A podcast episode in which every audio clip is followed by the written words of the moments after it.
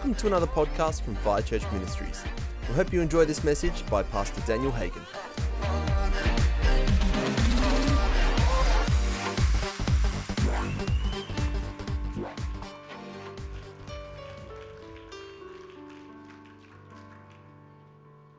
for you to sit down and then I'll. All right, let's all stand up. You should be used to that by now. Come on, I thought you'd just be. Glory to God. Are you serious? For sure. Let's lift our hands. Jesus. Let's get ready to honor the Word. In the beginning was the Word. The Word was with God. The Word was God. And then in verse 14 in John chapter 1, it says, And the Word became flesh and dwelt among us. That's how we know absolutely it's Jesus that is the Word. So when we read of the Word, which is alive and active, when we study it out, when partake of eating the living bread together, when we commune with the Word, it's Jesus. We're having fellowship with Jesus. Fellowship with one another as a family on this, the Lord's Day, and fellowship with the Word, which is so, so powerful.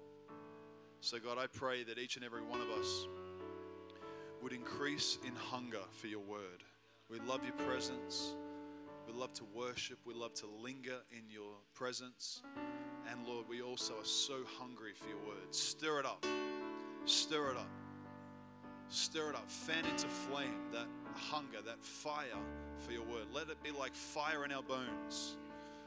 Let, it, let that hunger, let the word of God be like fire in our bones. In Jesus' name. In Jesus' name. In Jesus' name. Why don't you just grab the or grab the hands of the person next to you and uh, just begin to release, pray for one another. Say, God, stir up even more a hunger for your word. Stir up even more a hunger for your word. Don't let anyone miss out. We pray for each other. We encourage one another. We provoke one another unto good works, the Bible says. We provoke. That's why community is so important. We provoke one another, stir, or we stir one another.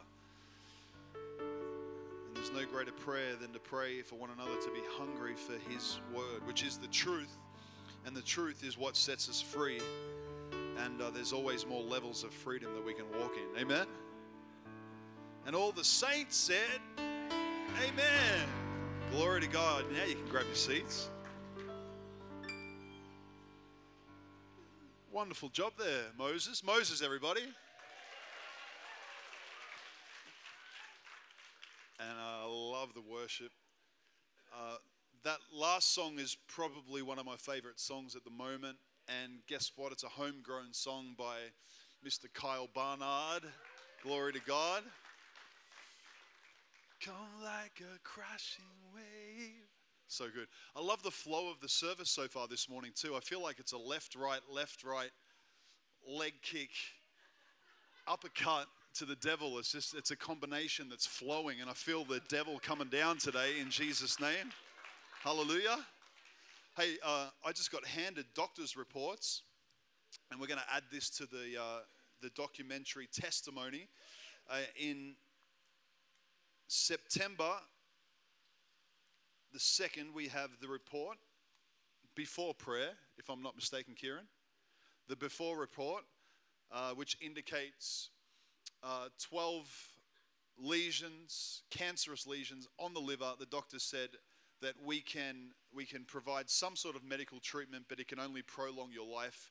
The maximum amount of time you have to live is 18 months. And uh, but more likely between six and 18 months you've got left to live. That's not, not a great report, particularly if you're not a Christian at that stage or you're not certain about your salvation. And uh, so that's the bad news. But then Jesus steps in. You know, I think about this, I think about the Garden of Gethsemane and the literal drops of blood that Jesus sweated uh, because of the pressure, because he began to feel the weight of the sin of the world come upon his shoulders. And he knew that he was going to the cross. Not only was it physically going to be excruciating pain that he was going to have to endure, but also the, the pressure on his soul and on his spirit as the weight of, in, of humanity's sin, the entire weight of humanity's sin, past, present, and future, began to come upon his shoulders. And I think about that prayer that he prayed when he said, Father, it, was like that moment of pressure in, in, in his, because he's fully man and fully God. And he's like, Father, if it be your will, can you remove this cup? But God, not my will be done, but yours. And I believe that it's moments like this, it's reasons like this that he went to the cross. He's like, even though it is so difficult right now, I want to do it for Kieran. I don't want him to die young. I want to take these stripes so that my people will be healed, so that my people will be reconciled. And so a year later, by the way, it's over 18 months now, so the doctors got it wrong. The doctor's report was wrong. We love doctors, but in this case, they're wrong. And uh, heaven's report uh, is here. And this one says uh, primary tumor, no reoccurrence, nodal disease, none demonstrated. Uh, media tasis, none demonstrator. Liver clear. Jesus is King. Amen. Glory to God. So Maddie's putting that testimony together, and uh, we would encourage you. Testimony, if you look at the meaning of that word, it's got lots of layers in the original language, and uh, by implication, it can also mean multiplication or do it again if you study that word testimony. So, one of the reasons that we love to share testimony is obviously because we just want to celebrate that Kieran's got more life and it's amazing. And we also want to celebrate Jesus because he's amazing. Um, but also, we want it to bring multiplication. We want it to spark faith in other believers and perhaps other people that are suffering with various ailments or illnesses and when they hear the testimony, they believe that God can do it. And believe you me, He'll do it again. If He can do it once, He can do it twice. He's the same yesterday, today, and forever. Glory to God. Uh, yesterday, we were, by the way, my wife sends her love. She is in Manningham, uh, the Manningham Christian Center, uh, preaching this morning. We tag teamed a conference over the last couple of days which was the first time we got to tag team together. It was really cool, bringing the devil down. But they wanted the better preacher this morning, so they requ- requested uh, Chelsea, my better half. And so she's ministering there. But yesterday was very, very powerful in a number of ways. One of the highlights for me, just while we're on the subject of testimonies, there was a, a lady that we called out a word of knowledge for someone that had really ex- excruciating pain that was kind of on and off, but when it was on, it was excruciating. And uh, anyway, a, a, lady came forward for that, stood up, and uh, she had one particular uh, area of pain in her body was her foot, and she could put no pressure on her foot. She couldn't rotate her foot. She had some weird growth. I can't remember the actual terminology for it, but on her foot, and she said it was infused in ligaments, etc. So they were looking at how they're going to cut that growth out. And then she had an appointment with a surgeon in two weeks to put five pins in a foot to try and get it to rotate again and to try and uh, allow her to put pressure on it. And so uh, as she stood up, we just activated the congregation to lay hands on her because the Bible says, lay hands on the sick and they shall.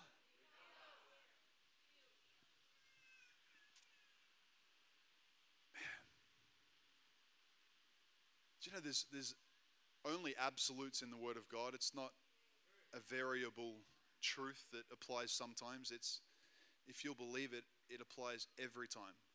Lay hands on the sick and they shall recover. And uh, there was certainly faith in the in the room. We've been teaching on faith for the whole, like for a couple of sessions. That's why I love conferences because you can just keep building into it. And uh, faith comes by hearing and hearing the word of God. And uh, and so anyway, a, a bunch of people prayed for her, and uh, we activated, in particular, a number, a number of people that had never prayed for anyone before. So it was really exciting to see their expressions when this lady stood there and right in front of their eyes, this weird big lump disappeared, like totally disappeared, like on the spot. It was the lump that was infused into her ligaments. And then she stood up and demonstrated publicly with everyone full rotation in her foot and full pressure in her foot. And she's up dancing and celebrating Jesus. Isn't that awesome? And it was only in two weeks she was meant to have a, a meeting with a surgeon to put pins in her foot. But Jesus stepped in. He is, he is amazing, man. He is amazing. So uh, I think you should um, probably give God more than a golf clap this morning for that.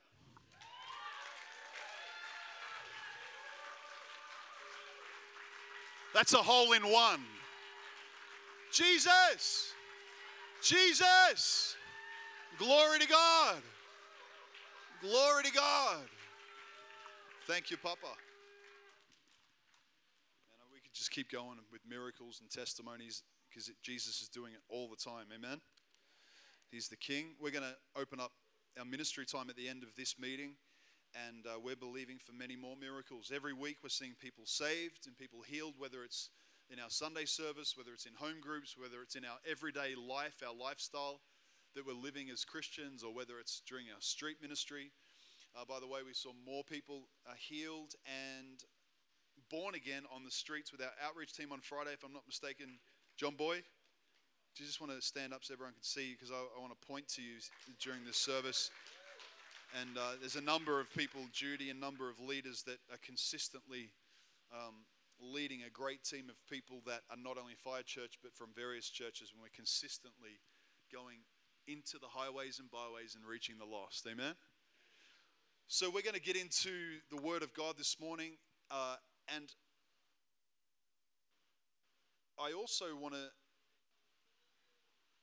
reveal something to you. I know a lot of you may already know this, but one of my jobs this year is I'm the now the associate director for Awakening Australia, and one of my jobs is to go to various churches and meetings and pastors networks and uh, and share the vision for Awakening Australia. Here's the cool thing: the vision for Awakening Australia is to serve local churches. Uh, and so we want to, it's not a separate thing. And so we really do want Fire Church to be a part of the overall vision of Awakening Australia. One of the many churches, I think there's at least 70 churches now that have uh, given us their thumbs up to partner with the overall vision of uh, Awakening Australia. And so I want to talk a little bit about that vision because it, it ties in with heaven's mandate, really, for every believer. Uh, and it ties in certainly with uh, the heartbeat of Fire Church, but in some ways it helps us zoom into some specific goals that together I believe we can achieve. Together as a community, but also together as a nation. And you know, it is better together. Amen? In fact, that's probably worth saying to the person next to you it's better together. Unity is a big piece in God's kingdom. And the Bible says that God, in fact, it, says he commands a blessing when brethren dwell together in unity. So it's an absolute promise that when we'll do it together, it's way better together. In fact, there's blessings coming upon you and your family and your marriages and and, and your businesses and, and, and your passion and your heart. It flows. What's on the house flows into your life because you're a part of the house. What's on the church flows into your life because you are the church. Amen? And it's better together. So Jesus is king. So the mandate, we're going to, specifically, I'm going to talk about some of the main points for the mandate, and then we're going to really zoom in and unpack one of the main points in terms of the mandate or the vision.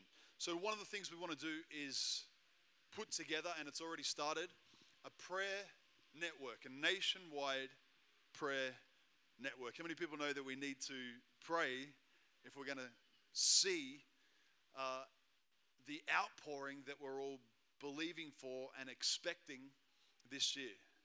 Yeah? By the way, how's the 21 day fast going? We're more than halfway through. Come on, we're up day 11, I think, if I'm not mistaken. And uh, I, I, was struggling, I must say, a little bit early in the piece, uh, a little bit narky, a little bit frustrated in the flesh. My humanity took over a couple of times with uh, Chelsea and the kids at home.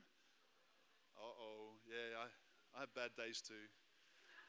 Uh, and a couple of times I just laughed in the midst of feeling frustrated because I realized it's probably just the come down from the sugar, like, because I'm not eating sweet foods and and uh, not that I eat that much sugar anyway, but it's just interesting the struggles. But also, too, it is spiritual warfare when you enter into fasting. It's spiritual warfare. I mean, we know that when we study the 21 day fast with Daniel, we know that he was entering into warfare, and literally, angels were fighting in the spirit.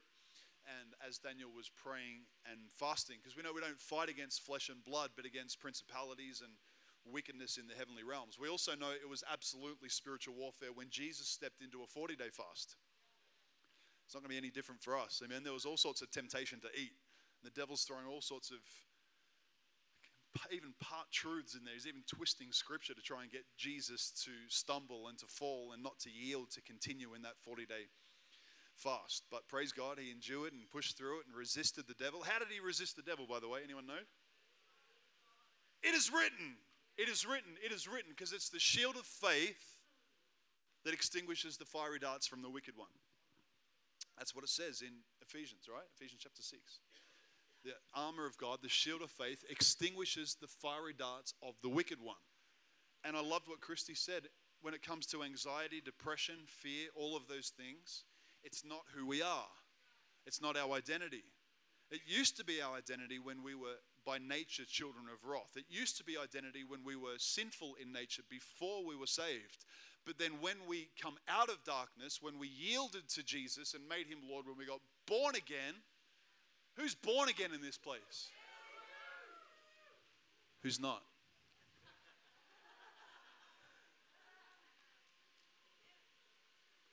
Jesus, you're, you're in the right place if you're not, for sure.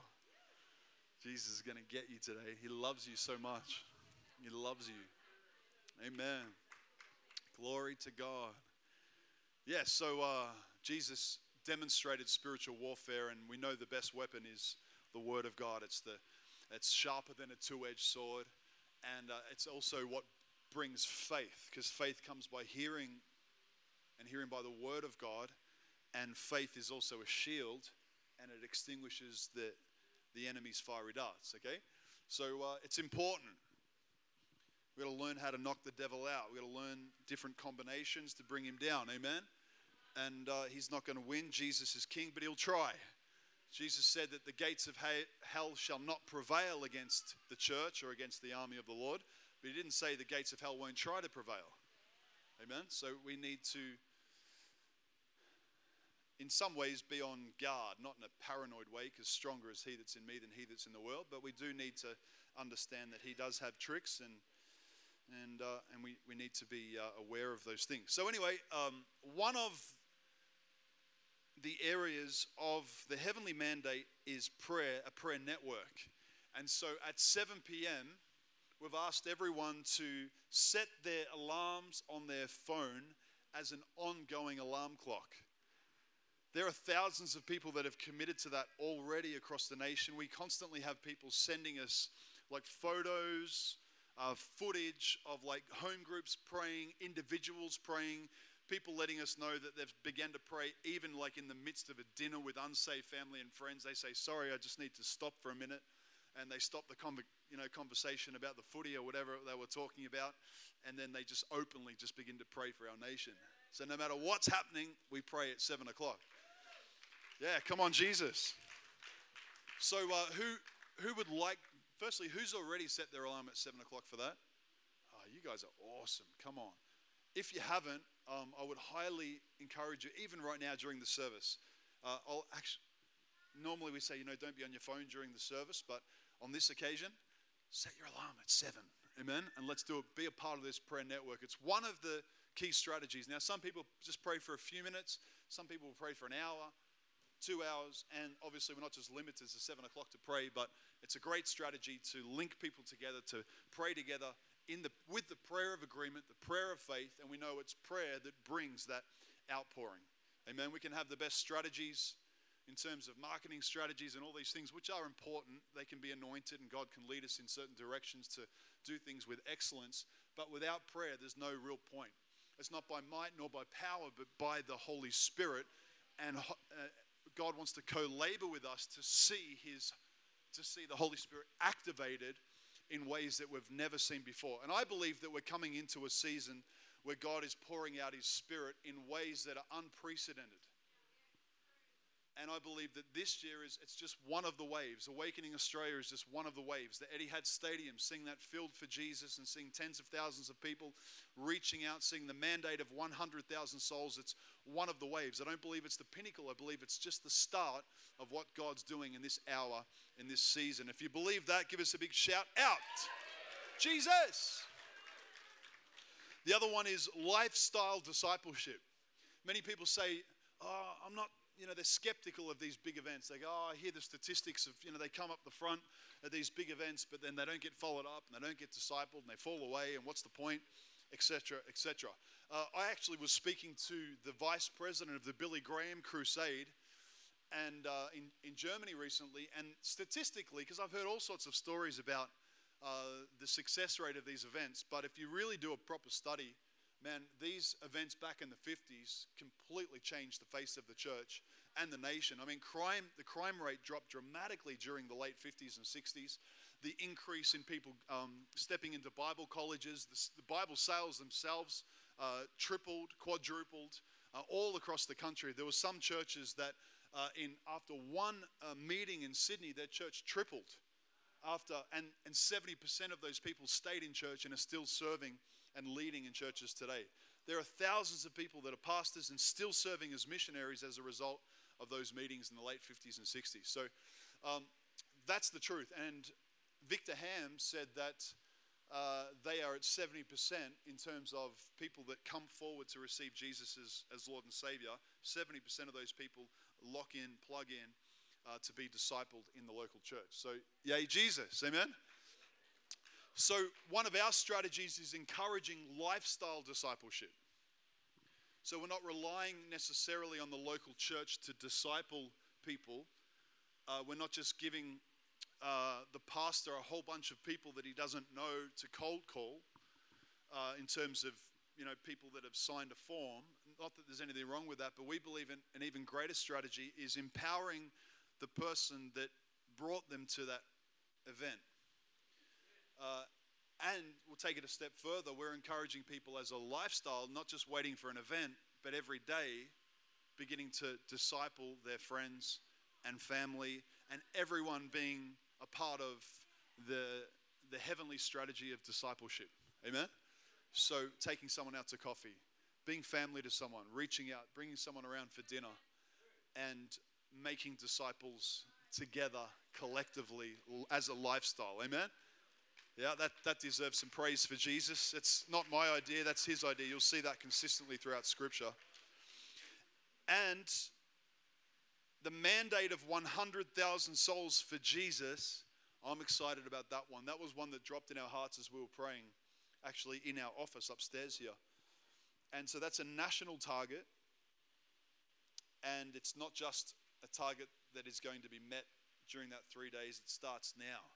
In fact, it started in January this year. I think I was talking to someone, I think that collectively we're nearly at 100 souls that we've seen saved in various ways since January as a, as a local body and in our campuses, etc., which is phenomenal. I want to encourage you, please, we're starting to gather statistics. Uh, Nevin's actually going to be helping us with statistics. Hey, Nevin, if you didn't know already, this guy's like, Nevin, can I dub you in for a sec? They made a documentary about him. I went and watched it in the city. It was awesome. But he is the king of Sale the Century. Like he won Sale the Century, and then they got him back as like the best of the best, and then he won that too. And Who Wants to Be a Millionaire? And so uh, he's he's got a great mind, and so he's going to help us remember things. Amen. Statistics. So thank you, Nevin. You're a legend.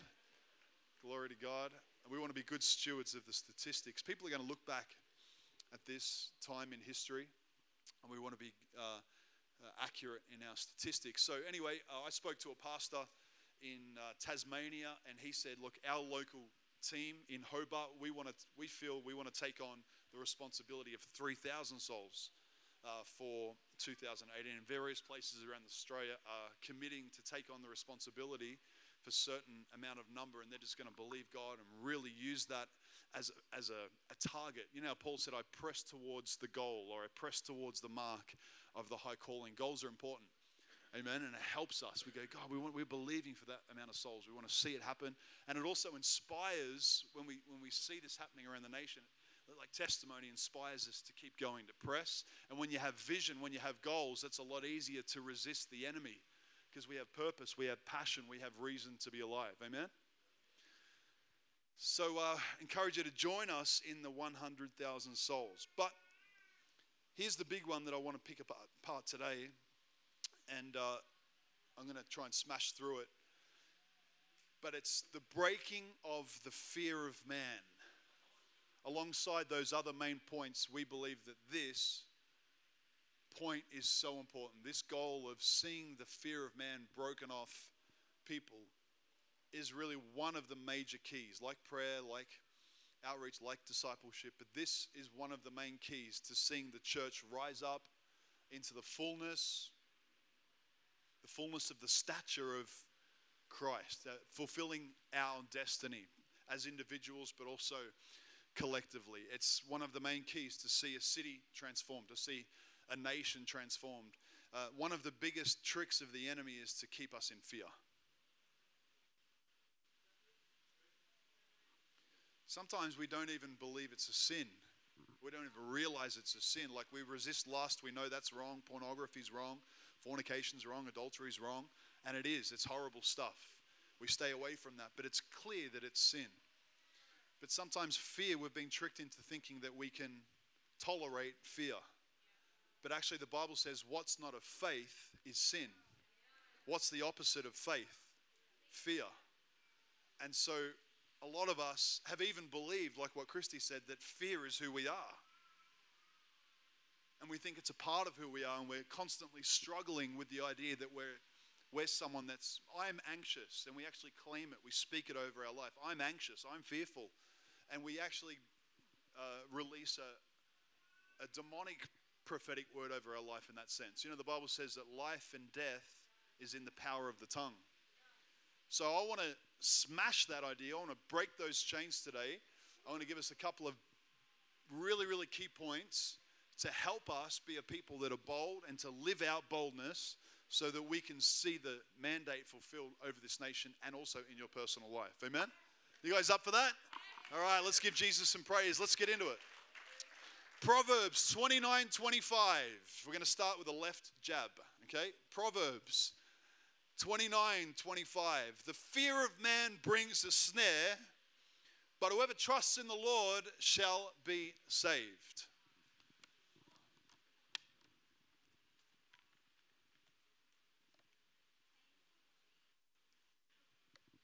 Let's have a think about that for a minute, or maybe even 10 seconds. I'm going to read it again though. The fear of man brings a snare, but whoever trusts in the Lord shall be saved. So the enemy has got a lot of Christians believing that fear is who they are. It's something that they just need to manage, that they need to deal with, and tolerate. And a lot of Christians are driven by fear, and the enemy has them, even though that they've been set free from the prison of sin. It's an interesting analogy that we use sometimes when we bring the gospel message that sin is like a prison, and that everyone that is unsaved is like in a prison. And that's a true and correct analogy. And we sometimes will preach and we'll, we'll share that Jesus comes along and He has the key to open up that prison door. How many people have heard uh, an, an, analogy like that? It's a correct analogy. I'd encourage you to use it, it's, it's accurate. So Jesus comes along, opens the gate, but it's up to us to walk out of that gate or out, out of that uh, prison door. And some people, sadly, through their free will, are deceived even to stay in the prison, even though Jesus has made provision and made a way for you to come out of that prison. So sometimes Christians come out of that prison and they're free in certain areas, but then the enemy comes with lies. And in particular, the context today, this can be, this same principle applies to a number of different areas, but certainly in the realm of anxiety, fear, and he puts fear on us, sows uh, seeds of doubt and lies, and then we begin to believe something that's not true about ourselves. And we don't even realize because the Bible says the God of this world or the devil blindfolds the eyes of the unbelievers. So we're in this blind deception again in this area of fear. We're no longer bold, but we're fearful, and he pushes us back in another type of prison. And we end up being unbelieving believers.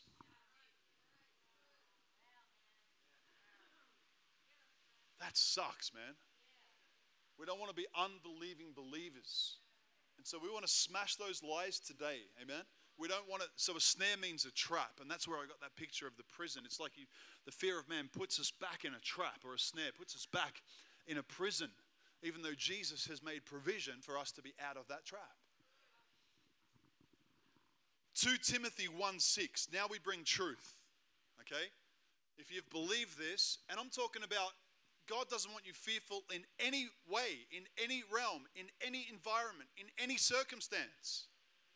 Some of us are bold in certain areas where we're comfortable, where we're familiar, but then we're placed in another certain area or environment and we yield again to fear and we put ourselves back in a trap.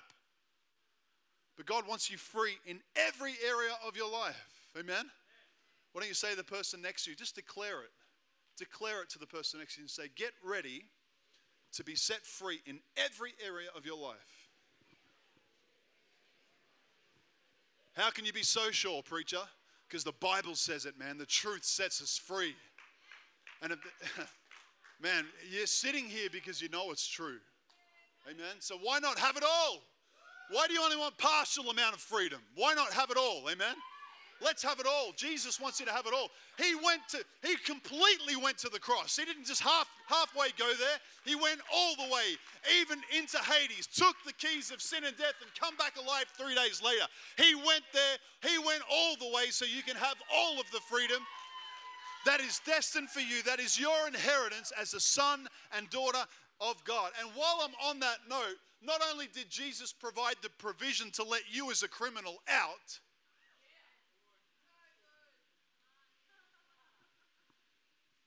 truth is, he doesn't even see you like a criminal now.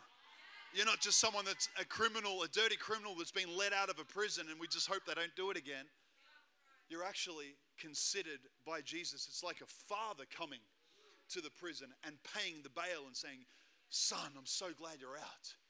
I'm so glad you're uh, It's like you've been trapped in that place, but I'm so glad you're out. I love you. And it's, it's reconciliation in relationship. There's no condemnation now for those in Christ Jesus. Amen? You're completely free and he, you're loved. You're His beloved. You know what? He can't even remember your past sin. That's what it says in Psalms. As far as east to the, is to the west, He's removed your transgressions. In other words, it's long gone. The blood of Jesus has eradicated your sin. The enemy might try and remind you, and in your old soul patterns, you might remember certain triggers that remember and little things that come at you to try and get you to believe that you are, again, a criminal, but the truth is you've been delivered and He's made you completely brand new. I'm a new creation. All things have passed away. Behold, all things have become brand new. Let's declare that together. I'm a new creation. All things have passed away. And behold, all things have become brand new. Come on, let's declare that a little louder. Sometimes volume can determine the, the faith level when you say it. It's faith. You can say it and not have faith and it won't do anything. Let's declare it with faith, with boldness. I am a new creation. All things have passed away. Behold, all things have become brand new. I heard when I said, um, all things have passed away. Some of you said old things have passed away. That's true, but it's even more powerful if you'll say all things have passed away. All of the old things have passed away, yeah? Let's say it again. I'm a new creation. All old things have passed away. And behold, all things have become brand new. In other words, you're born again. God's breathed His life in you. You were once dead in your transgressions, but now you're alive in Him because of the blood of Jesus, because of the mercy of God, the mercy of God that endures forever. Things in this life will pass away, but His love endures forever, and His love will never fail. There's not someone in here that He'll do it for. That's a lighter thing. I no, He won't do it for me. You don't understand what I've done. What I've done is a lot worse than what these guys have done. These guys have they've had their hands soaking in in beautiful white stuff for all their years. But I my there's blood on my hands, man. I have been a horrific sinner. It's the same blood. There's not a stained sin in this place that he can't wash away just like that. It doesn't matter what you've done. I mean, the dude that wrote a lot of the New Testament used to persecute Christians in such a way that he would want to murder them. And in fact, did participate in the murder of Christians. And yet, the blood of Jesus washed his sin away, even the sin of murder of Christians away, and empowered him with a destiny in such a way now that we still read this old murderer's letters. That's why he said, Man, I'm not deserving of this. Wretched man that I am, or wretched man that I was. That's good news. Amen. Glory to God. We need to understand that if we're going to walk in boldness and freedom, you need to understand who you are.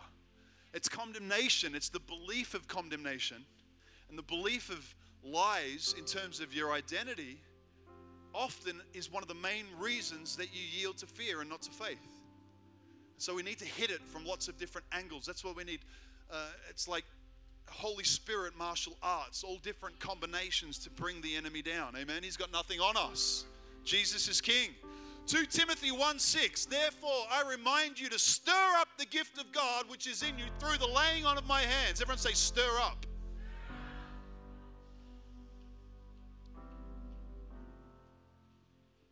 Who's he saying this to? The church, but also Timothy. Interesting. Timothy is one of his best leaders, someone entrusted to even go into other cities and ordain elders and establish the church in other various places. He was overseeing one of the most healthiest churches in his time, the Ephesian church. And yet, Paul, his spiritual father, the overseer, said to Timothy, Stir up the gift that's in you, reminding him, even someone strong in the faith. Everyone needs a reminder. Everyone needs to continually, in an ongoing manner, stir up the gift that's in us. What's the context of stirring up? Let's have a look at the next verse, verse 17. For God has not given us a spirit of fear. Why do you need to stir yourself up, Timothy? Because fear, an external force, is trying to come against you. The fear of man needs to be broken. The fear of man needs not to be tolerated. How do we do that? We stir ourselves up. What are we doing right now? We are stirring ourselves up. Amen? The Word of God stirs us up. Praying in the Spirit stirs us up. In Jude 20, it says, building yourself up in your most holy faith, praying in the Spirit. Seven o'clock every night together, unified across this nation. We stir ourselves up. We pray. We believe. We push through. When Goliath presents himself, we stir ourselves up and say, Who is this to defy the armies of the living God? Even if everyone else wants to yield to fear, I will not. Even if I have no carnal weapons to bring this beast down, I know I don't fight against flesh and blood, but against principalities and powers and wickedness in the heavenly realms. And I know that there's a power in me that's stronger than any principality over this region. Because stronger is he that's in me than he that's in the world. And I don't just want to declare it, I want to believe it, and I want to show God I believe it by stepping out in faith and bringing that thing down in Jesus' name. Come on, let's give Jesus some praise. Yes, glory to God. So Paul said to Timothy, Stir up the gift. Then verse 17 says, For God has not given us a spirit of fear, but one of love, of power and of a sound mind. So, in other words, the spirit of fear or the, the temptation of fear or, or fear itself, you need to understand, Christian, Christ won, disciple of Jesus. You need to understand fear is not in your makeup anymore. God ripped that out. You have a spirit of love and power. You have a spirit of love that is perfect, that casts out fear. The two cannot mingle together. It's not who you are. So when you feel it, you need to understand it's an external force. It's like a mirage, the that unusual thing that takes place in the desert, that phenomenon. It looks so real. I've never seen one personally, but I've, I've studied it a little bit. It seems so real, but if you walk through it, you realize what you saw with your eyes or that feeling, that image is not real, and you can just walk on through it. In the same way, fear may be encamped around you, may be pressing against you, but it's not who you are. Anxiety, depression is not who you are. It's an external force, and maybe it's there because you've believed lies. And so we need to stop believing lies. We need to extinguish the fiery darts of the enemy. We need to resist the devil. But not only do we need to resist the devil, we need to submit to God. One of the best ways to resist is to submit, to be in awe of Him, to be in love with Him. Amen. To worship Him. Worship is a weapon. As we love God, as we're intimate with Him, it's a lot easier to resist. It's a lot easier to expose the lies of the enemy so we continue to march on for His glory. Amen. Verse 8 so after he says, after he reminds Timothy of his identity, that he doesn't have a spirit of fear, it's not him. He's got one of love, power, and sound mind. By the way, that's for you too. It's for all of us. He then goes on to say, therefore, don't be ashamed. Don't be ashamed of what? The testimony of the Lord. Don't be ashamed of expressing your relationship with God, not just on Sunday, but everywhere. Don't be ashamed of letting the river of life flow out of you. Don't be ashamed of freely giving to someone else. Don't be af- afraid or ashamed of the thoughts that they may have towards you because you're talking to them about the gospel. Don't be afraid. Don't be ashamed. Ashamed and afraid, they're part of the same family. They're cousins. They're not good cousins. Amen? Uh, don't be ashamed. Don't be afraid. We're of the family of God. The Father of lies is the enemy. We're not a part of that family. I mean, we're a part of the family of God. And other people in your family might be trapped by the father of lies, and that's why you need to free them. And they're not going to get free unless you step out in boldness and in faith. People on the streets aren't going to get saved if you don't step out in faith. People in your workplace aren't going to get free if you don't step out in faith and reach them and love them, love the hell out of them. Amen. Come on. Glory to God. I know it's hard. Mean, I remember a time, and I'll, I'll finish with this and then we'll do some uh, ministry, but I remember a time where it was like parallel times. There was one time God got me to do something really crazy. Uh, who's heard of the Apex Gang? Okay, so um, it was it wasn't called the Apex Gang back then. I think they were the Bloods but it was uh, these Sudanese guys, and they were live. I was living in Noble Park. This is before I was in full time ministry, although I'm always been in full time ministry. If that makes sense. I was drawing my paycheck from another job. I was a field manager, but you're, you're always a full time minister. Did you know that? Amen. Anyway, so I'm in Noble Park before I'm married, and the first day that we move into this house, there's this gang right out the back of our fence, off their faces on cask wine, smoking marijuana, and some people might think, and by the way, the crime rate in Noble Park at that stage had peaked, so much so that the Herald Sun had done a double page spread uh, because the crime rate was higher than any other place in Australia, and the devil really had a, a grip over this particular uh, town in the southeast. And so the gang that's causing all this trouble is right at the back of my house when I'm moving into this house. And the temptation would be to fear and say, Man, I'm not moving into here. This is ridiculous. I'm going to I'm going to move somewhere else. But my heart said, Yes. My heart said, This is a divine setup, not by the enemy, but by God. These people need love. These people need the gospel. Amen. These people need the same grace and mercy that I'd received. I remember one night, purposely went out amongst them. They were partying off their faces, and I went right up into the middle of them, and I felt the Holy Spirit say something crazy. He said, Go up to them and pick a fight, but not in an aggressive way. Pick a fight with the devil, but the devil that rules them.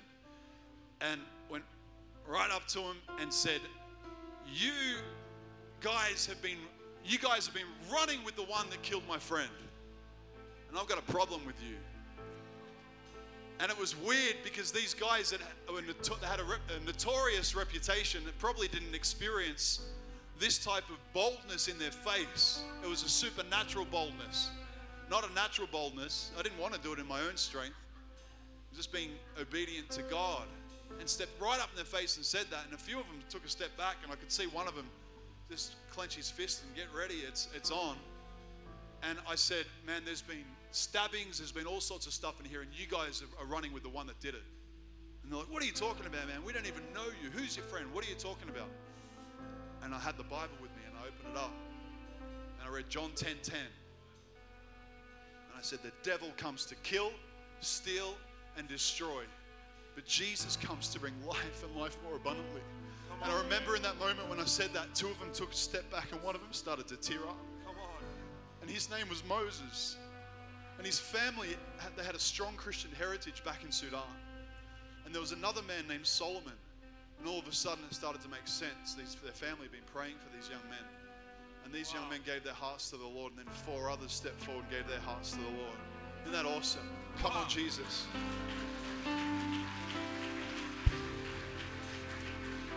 I share that because that can sound bold, and I was bold in that realm. Maybe because I'd come out of that area of drugs and gangs and so forth. So, but then parallel, I was in this. I was a field manager in this company, and in a different environment around corporate people with suits, God was trying to lead me to also step out in boldness and share my faith. And I remember for six months I struggled with it. I couldn't be myself around them. I felt intimidated. And were, I remember even points where, I don't know if you guys have felt this before, but you feel so uncomfortable. I just had to get up at lunchtime. I, did, I felt so uncomfortable and pretend to go to the toilet, even though I just, it was, I felt the pressure, this fear, this anxiety that was opposing me so much. And I'm like, man, how can I be so bold in this environment and yet so fearful in this environment? And so I went about learning how to fight the good fight of faith. I remember getting all these scriptures and doing a study on, on who I was in this area of breaking the fear of man. And I remember um, posting all these scriptures up on my wall in the lounge room. And every day before I went to work, I would declare and speak the truth over my life. And uh, I remember six months later, it took a little while, but six months later, I remember sitting in that same position that I used to feel so anxious and so like weird, like I couldn't be myself and intimidated by the environment and just through consistently speaking truth believing truth, renewing my mind. Remember, the Bible says, be transformed by the renewing of your mind. I remember feeling, man, that's lifted off.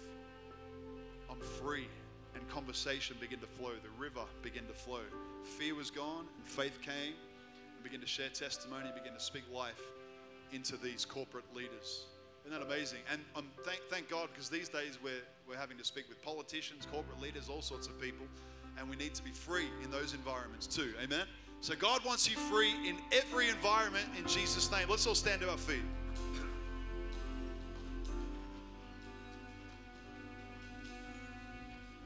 I know this is relating to some of you guys, it relates to everyone.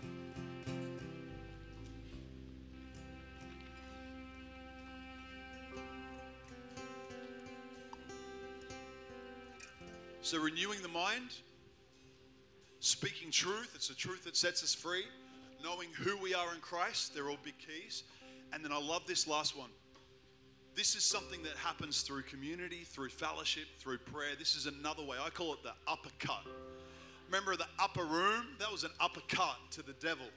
Well, in the same way, these, these 120 people that were in the upper room received the baptism of the Holy Spirit we see in Acts chapter 4 some of the same people that were in Acts chapter 2 are now featuring in Acts chapter 4. They've already been baptized in the Holy Spirit, but we see them praying a similar prayer to that that they prayed in Acts chapter 2. Who's with me? Who remembers that? if you've studied the book of Acts, hopefully all of you know this, but I want to refresh your memory because it brings transformation and it builds faith to receive what God wants to do right now. Acts 4:29 Now, Lord, look on their threats and grant to your servants that with all boldness they may speak your word. Everyone say boldness. So the context is the early church is facing extreme persecution. Not because they were obnoxious, but because they were holy and righteous and for the preaching of the gospel. If you want to step out in faith and believe for the mandate of 100,000 souls, you want to come out of your box of fear, expect persecution, expect difficult times and difficult seasons, but fear not, for God is with you. Amen. He's with you, He'll strengthen you, and He'll make things turn around for your good no matter what you're going through. So this is their prayer. They pray to prayer. God, look at their threats and grant to your servants that with all boldness they may speak your word. Everyone say boldness again.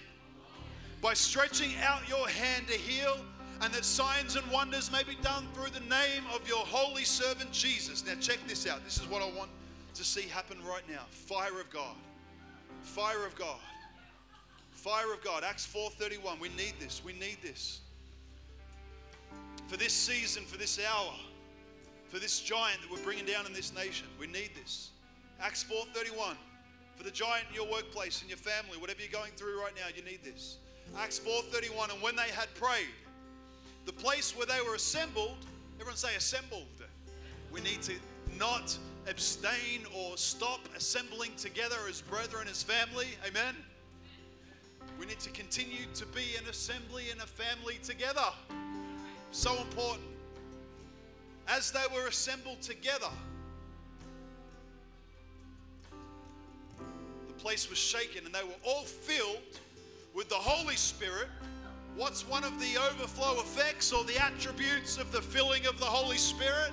The ongoing filling of the Holy Spirit we see here. Glory to God. The, the Word of God does it and the Holy Spirit does it. You ready? And they're all filled with the Holy Spirit and they spoke the Word of God with boldness. We need to keep assembling. We need to keep being filled with the Holy Spirit. We need to keep asking and believing God, fill us afresh.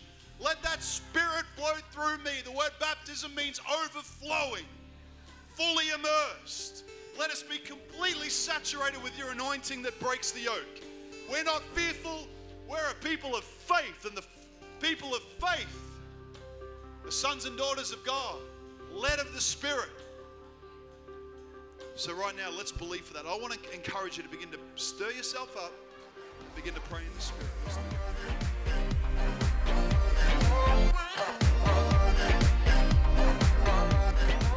Thanks for listening to another message from Fire Church Ministries.